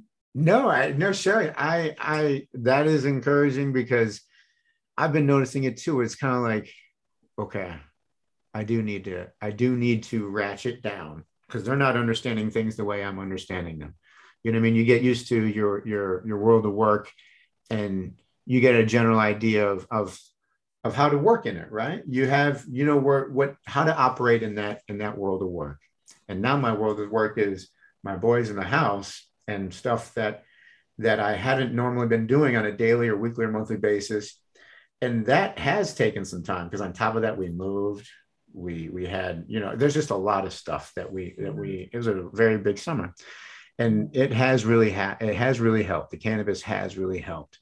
The reason why I was uh, earlier when I said if I had the cannabis without the scripture, I think it'd still help, but it wouldn't help me as much. The scripture is really the foundation that that, that allows the cannabis for me to to really be all that it can be in me really i mean and and that is that's taking time right that does take time because we change and i think it's uh it's kind of weird. It's it's almost like in this life, it's almost like you got to stay the same. Like you hear people talking about, yep, I, I did this and, and I and I stayed the same. I didn't change. I, I got to this level of success and I didn't stay and I, I, I didn't change. I or I stayed the same. And I get what they're trying to say, but it kind of doesn't make sense to me. It's kind of like change, you're changing every single day. Because the choices we hold on to or choose not to hold on to, the things that we do choose in this life, we're either changing or we're trying to remain the same while we're really changing. And I think that's harder is to try to force ourselves to be the same.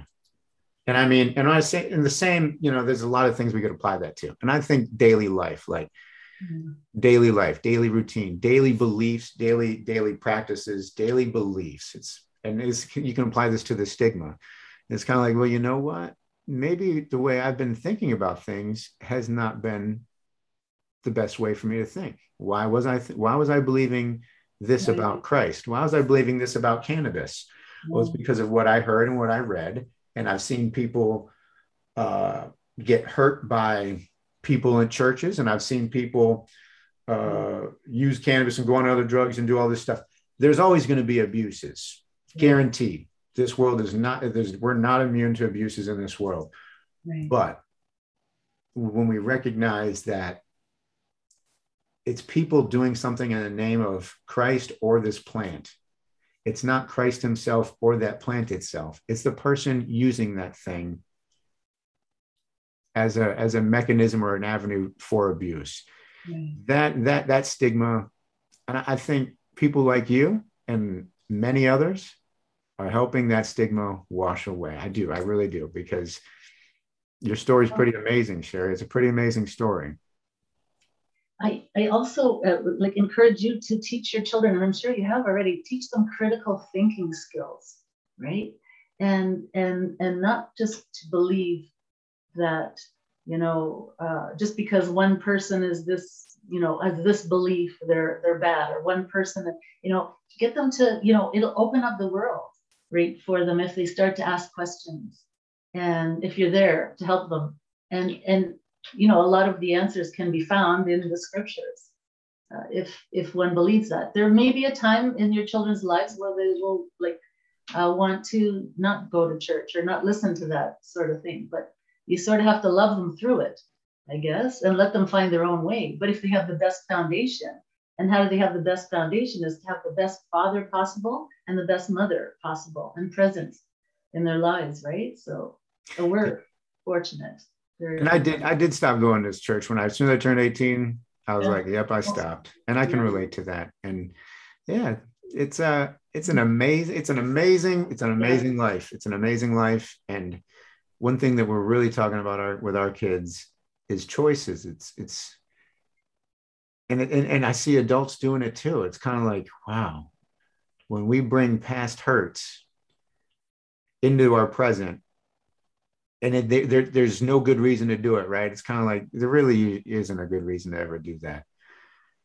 We we'll, we'll make ourselves believe it, but that's where it's kind of like, okay, buddy, you're remembering all this stuff that you already passed, you're already over it, and you're bringing it into your future right now because that anger you're feeling right now wants you to be wants to be fed it wants to be mm-hmm. fed and it wants to grow and it wants to to really just make you super mad and because that's what he's going through and it's like sometimes when kids fight you know they'll be playing and all it takes is that one little look or that one little that one little shot or that one little jab or that one little phrase and they know how to really piss off their brother and and all of a sudden there's a fight right mm-hmm. and uh it's just amazing watching it and and understanding the impact that we do have as parents on our kids as they're growing. Mm-hmm. And I've heard people say, oh, yeah, everybody's secretly embarrassed of their kids. And I was kind of like, ah, I can relate to that because nobody wants, it's like, oh, oh, oh, But if we're, that's really not what we're embarrassed about. We're actually probably really embarrassed about the way we raised them. Really, you know what I mean? Because they're a reflection of, us. because I'm kind of like, oh, you know, embarrassed to your kids. That's pretty that's a pretty big that's a pretty big claim. And i was like you know what? I'm more like oh my gosh. I do screw up. Nobody's perfect. I do screw up. Nobody told us how to do it. And exactly. I, yeah. Right? you said yourself, there's no little, there's no there's, there's no, no owner's manual on there's this no manual how to out. be a parent. And and most people don't look at themselves and don't understand the the huge responsibility we have I'm really glad that I have a granddaughter. I have a six year old granddaughter now. And I learned, you know, like I, I sure I messed up with my children, but they're they'll be managed. They're they're okay. They're successful uh, professionals now. But my six year old granddaughter, I I ask her questions and she likes to tell me. Like I like to listen to her. And of course I'm a grandmother, so I have the time. Parents, if parents took the time to listen to their kids too and say, what do you think? Or we have a choice. We can do this over here, or we can do this over here. What do you think? You know, and ask them for their feedback. And a lot of times parents don't. They say you got to do it this way, you got to do it my way, or the highway. You know, and and when you find out that they're human beings too, um, and and uh, and get their input, it's just fascinating sometimes. You know, the whole thing to to me, that how I've survived is to keep the conversation going, even if sometimes you know, like I would go through stages where my daughter wouldn't talk to me for a while and just keep keep it going, keep it open, like keep the conversations open. And for men, it's completely different. You have boys? Did you say you have two boys? A three. Have, I got three, boys. boys. Yeah. Okay. So for boys, I'm just going to give you a little tip. Please. It's really hard to talk to boys like face to face. Like if you're sitting down to talk to them about anything, take them for a drive in the car and get them in the side. You know, talk to them just driving somewhere. Drive out to the country, something, and side by side, like it just seems to be a more uh, less threatening way to talk sometimes when you're talking about anything. You're going to teach them about the birds and the bees, or you're going to talk to them about scriptures. Just just have them sit beside you in the car. So there's nowhere for them to go. Really, they got to just talk, right? And it just seems to be it works a lot better when I learned that trick. Oh my goodness, it's incredible. You know what my son would would would open up and tell me and and uh, it's it's looking back i'm just so grateful i learned that really early because i got them talking. Like if they want to they want to be heard too because it's hard to be a kid and especially in this day and age too it's scary.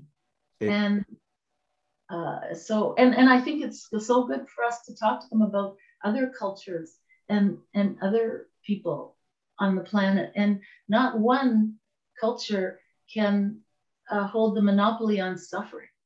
There's so many people Absolutely. out there suffering, and we're so so very fortunate, you know, that that we we are living in this time and we can talk about it.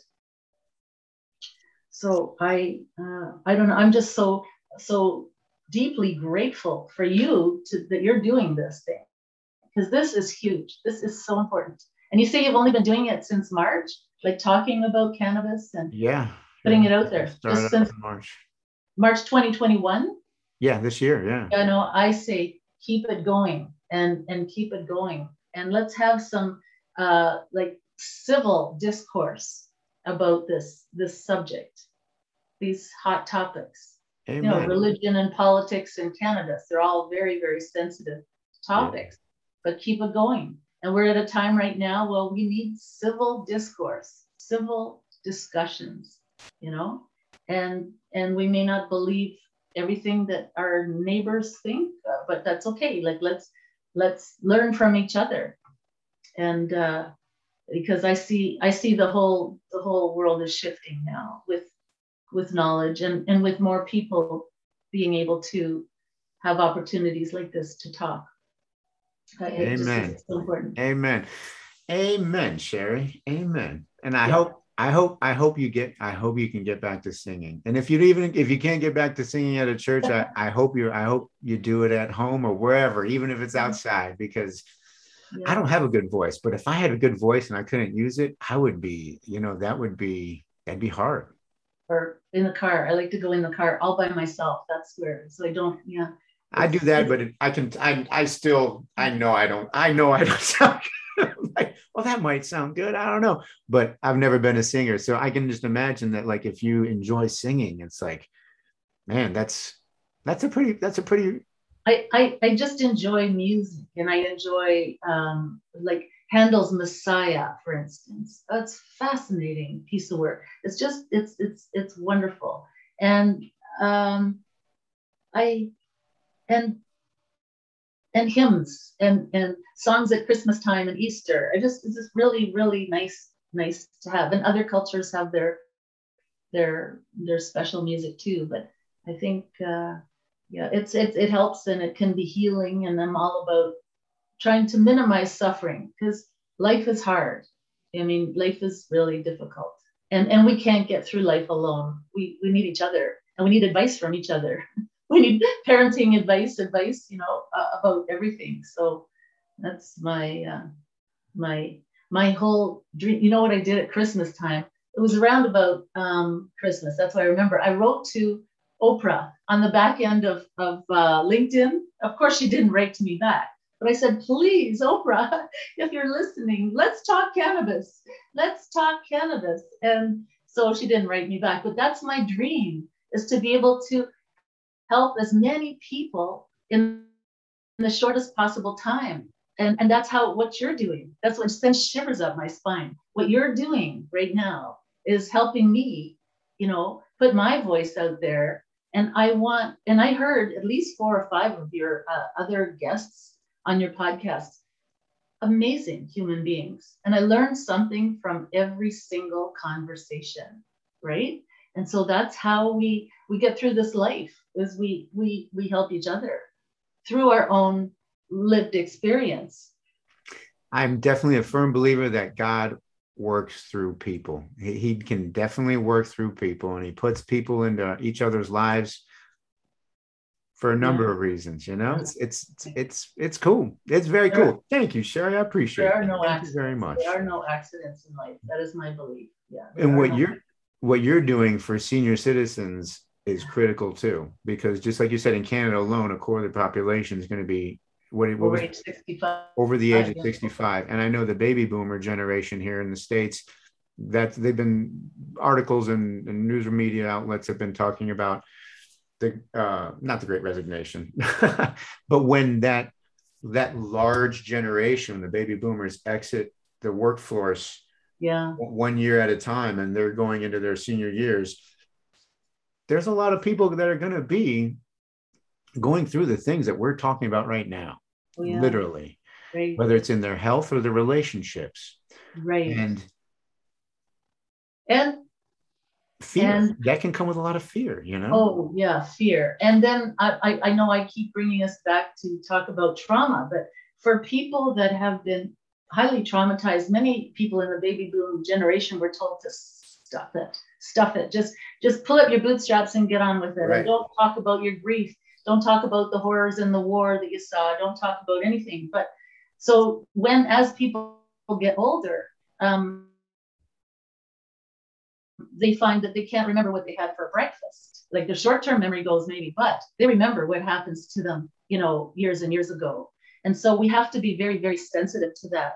And for those that are still alive that went through the Holocaust, they start to remember things, you know, uh, maybe that they haven't talked about or people like um, my, uh, um, you know, I have some friends and uh, family members that were in the Second World War, and they don't like sometimes men just don't talk about the horrors that they've seen, but as they get older, their defense mechanisms are not as they get tired. They get, yeah, they get it tired. takes it literally Yeah. takes energy Yeah. to like Yeah. it literally takes mental emotional energy to keep that stuff in a bottle. yeah, It, it's a work. It is a work because you're using your your thoughts to say, yeah, "Don't go there, don't go mm-hmm. there, don't go there." And I'm just and you said it just that you said as you were saying, I was like, "That's actually a really good way."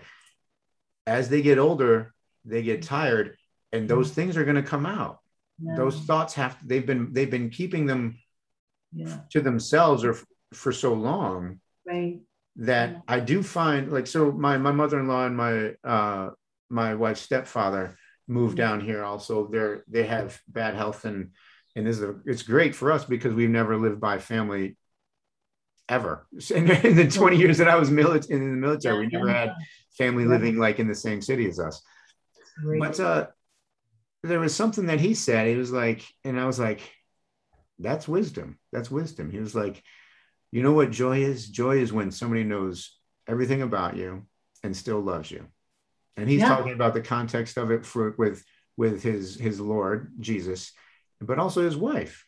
You know it's like the people that you, you want to be loved.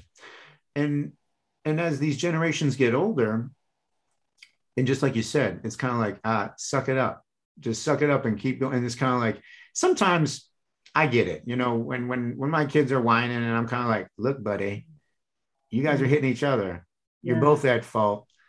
Let's just move past this. You know, that's not kind of I'm not talking about the, the small things. I'm talking about when somebody's going through trauma or something that is going to lead to trauma or they're coming out of trauma. One any anywhere uh, where they're they're in need. And that company, that fellowship, being able to talk to somebody is a big deal. Yeah.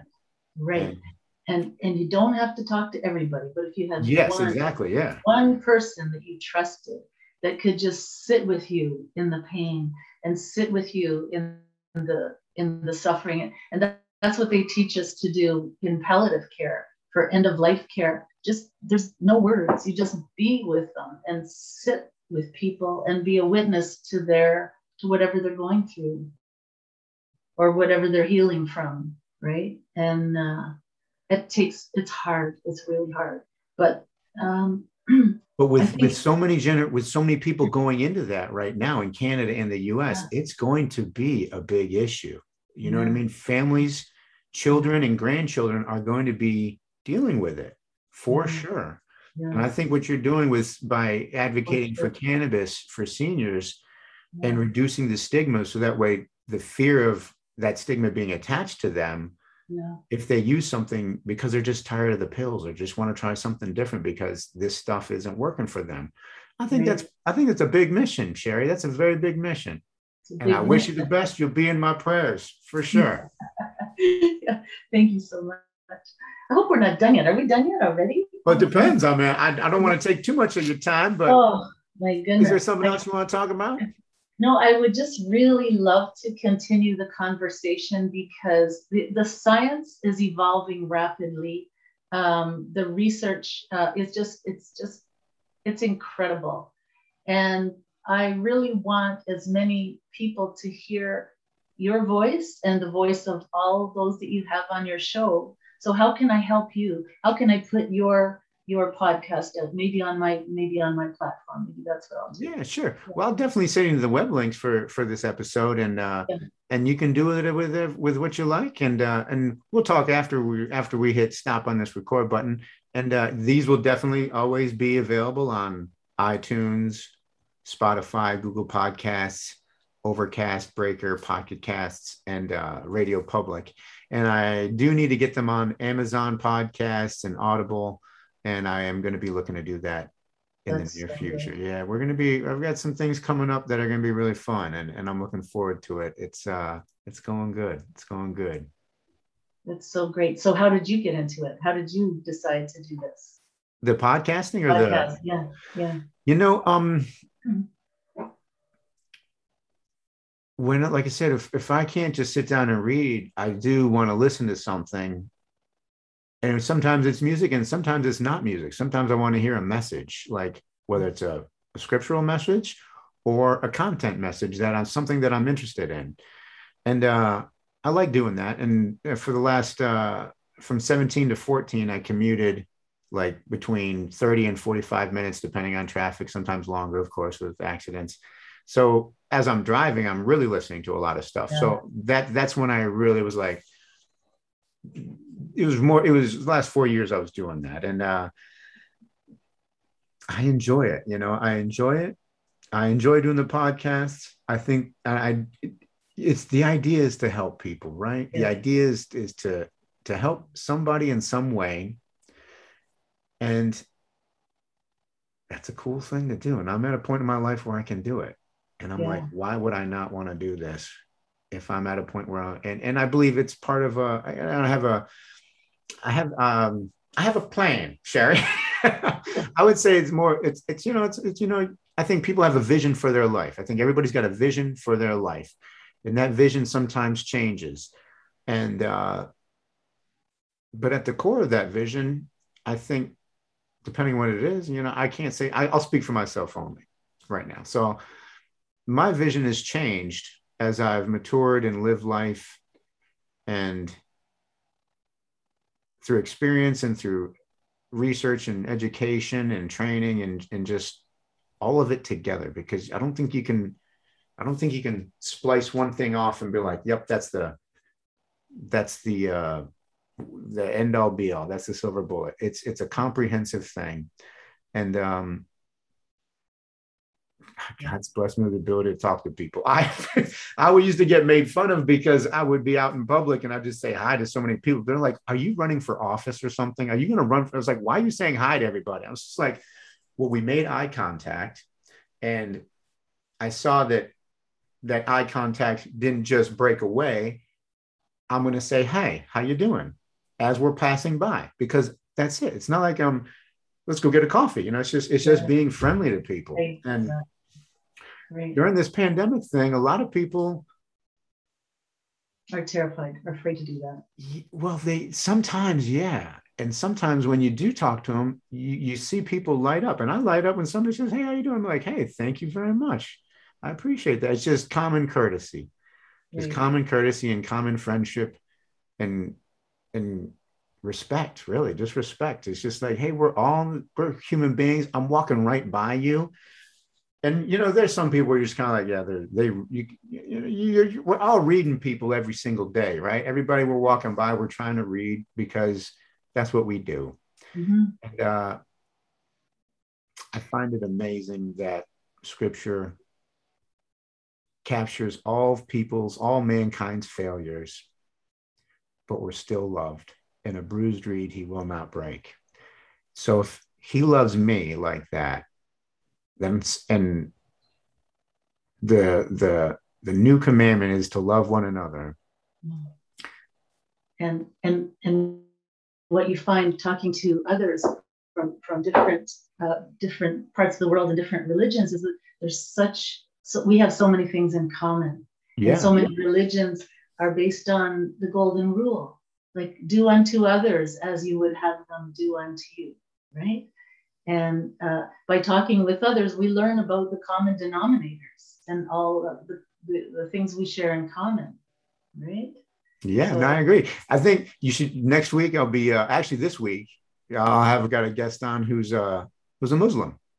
Yeah.